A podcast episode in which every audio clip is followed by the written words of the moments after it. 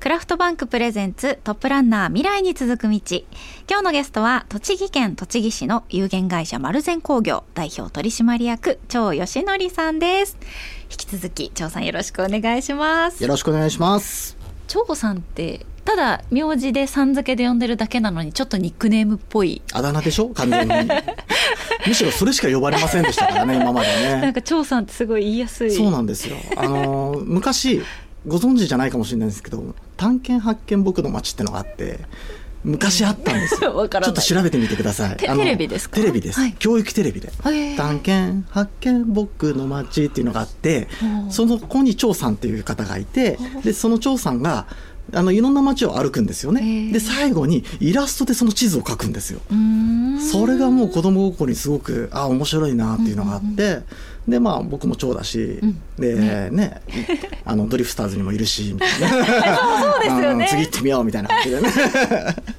まあこれはもうみんなに覚えてもらいやすいなっていうのがあるんですけどでも自分の地元の周りですと長さんってたくさんいるんですよ。そうなんですかはへい、ー自治会名簿見るとみんな超超超超超ばっかりになってて、はい、うちの近所だけなんですけどねあそうなんですね200世帯ぐらいあるんじゃないですかあえそんなにはい。へー超一族でも親族ではないと思います。はいはいはいはいはいなので、まあ、世間的には普通に長さんでいきますけど、ん地元ですとあのよっちゃんって呼ばれてるとあ下の名前で呼ばないと 下の名前で呼ばれるとはい、ええみんなあ、長さん栃木市のそのエリアは長さんが多いんだ。そう長さんだらけです長さんでも難しいんですよ大学行った時には、なんか長っていうあの留学生がいるみたいねみたいな感じで確かに、ちょっと ね、日本指編がついちゃったりだとあか、あそうだそうだそうですねそうなんですよそっち系ですとあのー留学生の方になっちゃうようになって、うんうんうんそうだ韓国になったりお中友達国のにい方まとしかた。私も、弓編に長井の長さん。はい、で長さんなんだけど、うん、ごめん俺だよみたいな感じ でその隣でね自己紹介して純ジャパニーズですってあーうんそうそう普通に純日本人なんです栃木生まれなんですみたいな感じでそんな話であの盛り上がることもできるので、へは、ー はい、そんな長さんのプライベートないはい、お話ですね。あら長さんに小さい頃からこういう、まあいろんなことに興味があって、うん行動的なうんお子さん、学生時代だったんでしょうか。うんともともとうん小さい頃ってスポーツやってるたら楽しいっていう感じの子供だったんですよね。うううんまあ、少年学童野球やっていて、うんえ2番セカンドおだから巨人の篠塚世代で言うと 言うと巨人の篠塚に憧れで漫画で、えー打ち方を学びうん。ほいろいろねあの 4P 田中君とか第三野球部とかいろいろな野球の漫画があるんです よ、はい今で言えばあのルーキーズとかね、はいはいこのやつの漫画があったんですう。よね、うんうんなんかいろんな打法があって本気でやったんですよそれ少年学童時代にえそれあれですかなんかキャプテン翼のあのシュー的な感じあのドライブシュートとか、はいはいタイガーショットイーグルショットとか実現できない技そう本当にはできないけれども、まあ、実際できるんですけどでもその中に天秤打法みたいなのがあって、バットこうやって構えるんですよ頭の上にそうでブラブラブラしながらタイミング取ってやるっていへうーやつがあって本気でやって監督に怒られましたねやっぱ何でもやってみたいそう何でもやってみみたいタイプ はいあのコンパクト打法みたいな感じでやったりして おーそういうのやったりまあいろい ろそういう挑戦だから楽しくやってたんでしょうねきっとね最終的にはコンパクト打法で打率4割ぐらいいったんでえすごっそうあの良かったんです栃木市の大会で優勝したりとかコンパクト打法でコンパクト 打法で2番セカンドすごい、はい、長距離は打てないけど打率高いみたいな あいつ何やってんだみたいになってましたねへーはい、で うんそれやっててで途中ででも小学校6年の時にハンドボールっていう競技に出会ってうーんあの小学校でそういう野球を卒業した子たちが野球とかサッカー卒業した子たちが運動神経いい子たち集まってハンドボール大会市でやるみたいな感じへでー学校対抗でやってたんですよ。えーでそのハンドボールやってみたらあこれ面白いじゃんと、うんうんうんちょっとハマってしまってで中高大とすごい大学まで大学までそう高結構校も本気でやっ強てたん豪ですね校でやってあはあいそうなんですインターハイとか国体選手すごい選抜とかあのいろんなとこ行きましたよねそれこそねじ。ゃあそのハンドボールの選手みたいな道は考えなかったんですかはそれが大学時代に、あの建築学部を選んだせいではい、 建築学部ってめちゃくちゃ宿題多いんですあよ。そうです締よめね切りめちゃくちゃ課題締がめ切り前とか大変もう徹夜なんですよ三徹とかしながうらん。で練習行けなくなったらちょっとハンドボール部退部になりましてあら そうもう来ないやつはそう来ないや つはダメだで下手にちょっとうまいもんですかうんらうんうんうんそれで試合出るのチームワークが悪くなっちゃうんですよね。なる ほどで来てないのにそう来てないの活に躍してそうそうかいなんでお前がなんか主役みたいになってんだみたいになっちゃうのあーなるほでどえー、と先輩にあの学部の裏に呼び出されて漫画 みたいそう漫画みたいなのがあってどっち取るんだとハンドボールと建築どっち取るんだと建築に決まってるじゃないで すかそれで来てんですよっていうので、はい、でも2年間はあのそのインカレとかへーねうん出させてもらって1年生で出させてもらって。すごい。はい、高校時代だって大変でしたもんあそうのなんだ強豪校だったのでえ、もうハンドボールで高校も選んだ。そうで。すあのハンドボールの特待生で行ったんですよえ、すごい。はい、中学校で頑張って特待生でハンドボールの国学院栃木っていうところに行って、うんうんうんで栃木のもう何十年連続で行ってるようなところなんですよね。ね。あの近くに大平山っていう山があってその麓に国学院栃木ってあるんですね、マラソン大会がその山登り1 0キロな んですよね登り。 そう山山登りと下 り下りものすごい下りでそこで野球部サッカー部に負けんなよみたいなーみんな強豪校だからはいいや負けますよそこにはとか言いながら、はすごい。い、もうそこで鍛えられてああ、もうそこで体の素地はね、まあはい出来上がったわけ出来上がりましたね、へえ。はい、でもその中でもでも勉強もやってたんですよ一生懸命うん。はい、あのね、でもちそゃうんと建築学部に行そけるう建築学部によう行けるように、あのーハンドボールだけだとさすがにねプロとかじゃないので、あのーその先の進路を考えた時に勉強も必要だよと思って、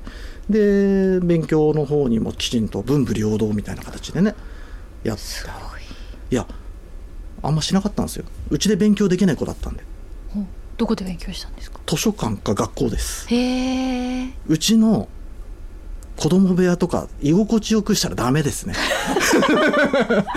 ダメですあのこれ僕家作りでも思ってるんですけど、はい子供部屋を居心地よすぎちゃうとあんまり勉強しなくなるし、下手したたらば出ていかなくなっちゃうよとああ家にいちゃう、はい部屋がも居う心地よすぎちゃって快適すぎてね、はい、なので、えー朝の6時ぐらいに学校行ってあー誰もいない教室で勉強してたりだとか、えーテスト期間中は、ね、あの図書館のところでみんなが勉強している中で、うん、俺も勉強してる気になってるみたいな感じで ねまあまあそのまず場所に行くことが一歩そうそでこすから大切ですよね一歩ですから環境ってめちゃくちゃ大切大事大事はいなんで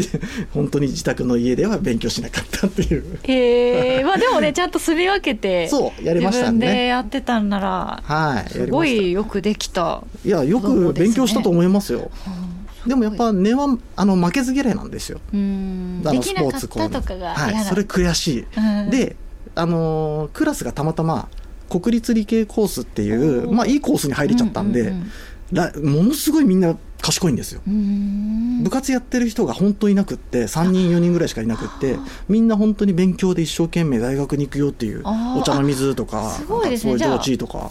進学校みですたいなはい、の中でスポーツえー特待生としてスポーツ特待なんだけど人はまあスポーツ特化なはずなのに、そう本当はあるんですよそういうはい野球部ときっかと柔そうで道部とすよかねたくさんいるところが、うんうんだけれどもその国立理系コースってところにたまたま入れちゃってへでそしたらもうねクラスのビリからスタートですよ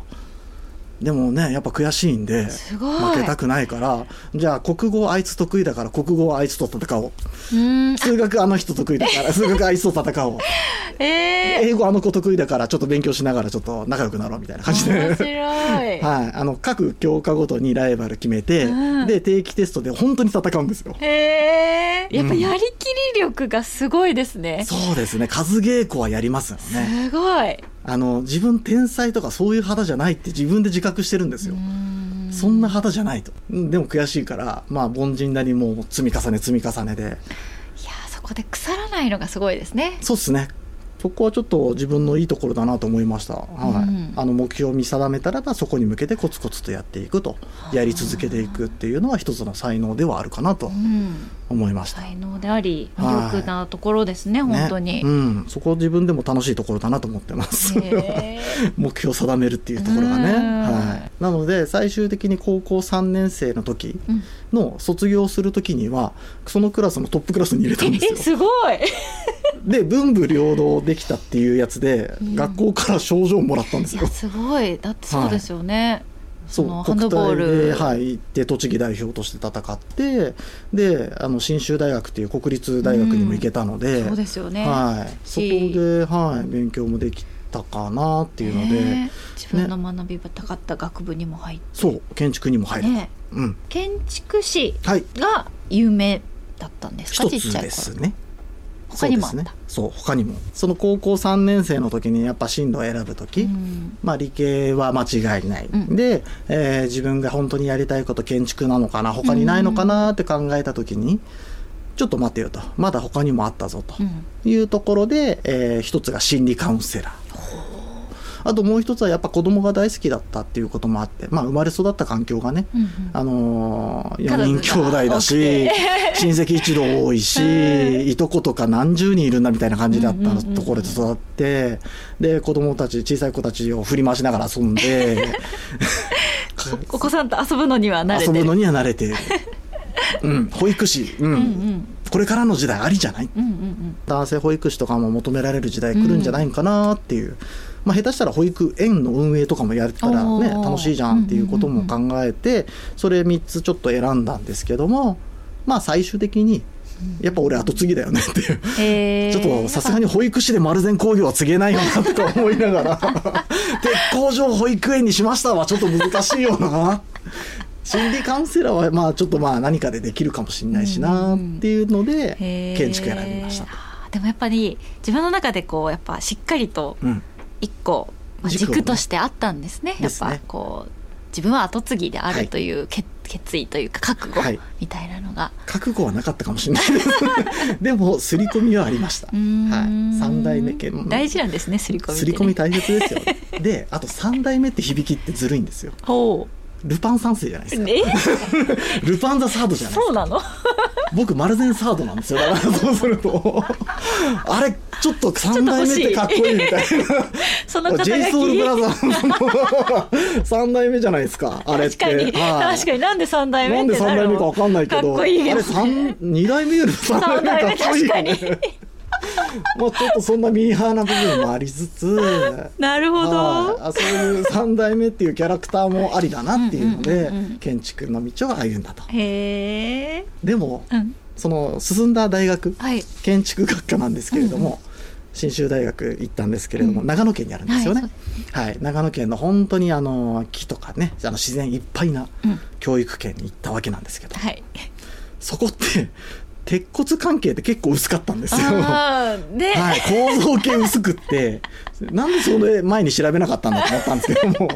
信州行ってみたいっていうのがあったんで、うんうんどちらかというとその木造とあとその古民家はい築100年とうかね、んうんうん長野県とかねやっぱ多いんで古民家の再生とかっていうのが課題で出てくるんですうーよ。んその町にある蔵をこれ回収しろとはかいはいはいこの古民家を別の元にデイサービスとかそういうものに変えていくにはどうしたらいいかとかそうういうものを課題で出されててーんへでそれで優秀賞取れちゃったんですよあすごいたまた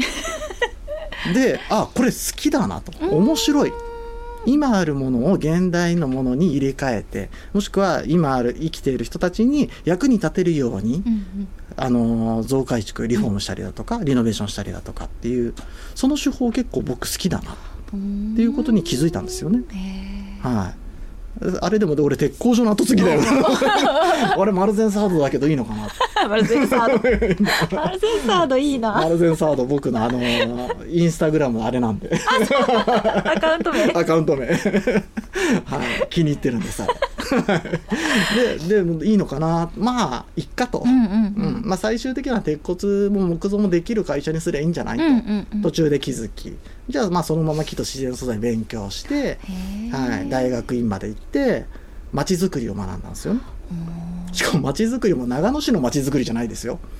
あのー奈良井宿っていう宿場町ほーはいはい中山道にある、うんあの雲野塾とかいろいろとあるんですよね、はい宿がね東海道のはいは いはい宿に出てくるような、そのうちの奈良井塾っていう本当古民家がずーっと並んでいる町並みの研究を卒論でも修論でもやったんですよ。へえはい、長野県長野市から2時間かけて車マでルゼンサードなはい、マのルにゼンさんの鉄工所なのに全然鉄骨使われてないっ すよ本当に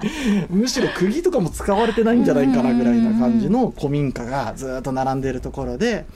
そこに実際住んでるんですよね。あのあ人々が観光地じゃなくあってそうーん宿場町にもう普通に住民として住生活がまれて生あるんですね活しているあ,、こういう町っていうか村作りたいよねみたいなふうに思ってうーん町づくり勉強してってすごいいい出会いでしたねそうですねまず卒業して就職したのは結構木造系のそうです、会社にはい就職されむたんですしか、ろ木造系で、えー、町づくりとんあと、えー祭りとかもやっているへえ面あ白いのポラスグループっていう越谷のあへーのハウスメーカーがあるんですよ。はいはいで越谷南越谷駅前で、えー南越谷阿波踊りっていうのをうん文化として根付かせて、へえで面白い、はい、あの住宅もに1000棟近く建てていて、うーんそこに僕現場監督として就職したんですよね。へえ、はい、だから家づくりを学ぼうとうんうんいう形でやっていこうとそしたらばあの本当に街づくりやったんですよ。へえあの駅の前に大型分譲地で200棟とか500棟とかある町づくりをはい家作ってって、へえ、はい、やってたんですよね。すごいああ面白い駅の前ってうんだいぶ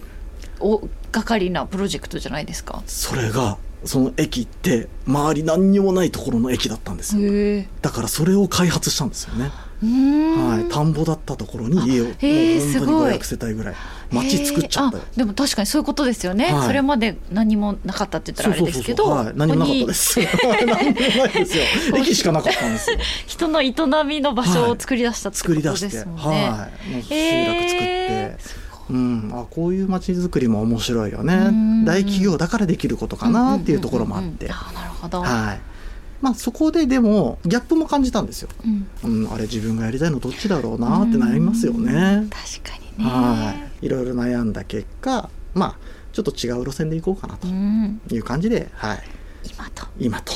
なってますいやーでも見事に自分の色をね、うん作りましたよねそうですね今まで積み重なってたのが今の色になってますようね,、んすごい、ね面白いですよね全部つながってますね はい繋がってます面白いね。つながってますね。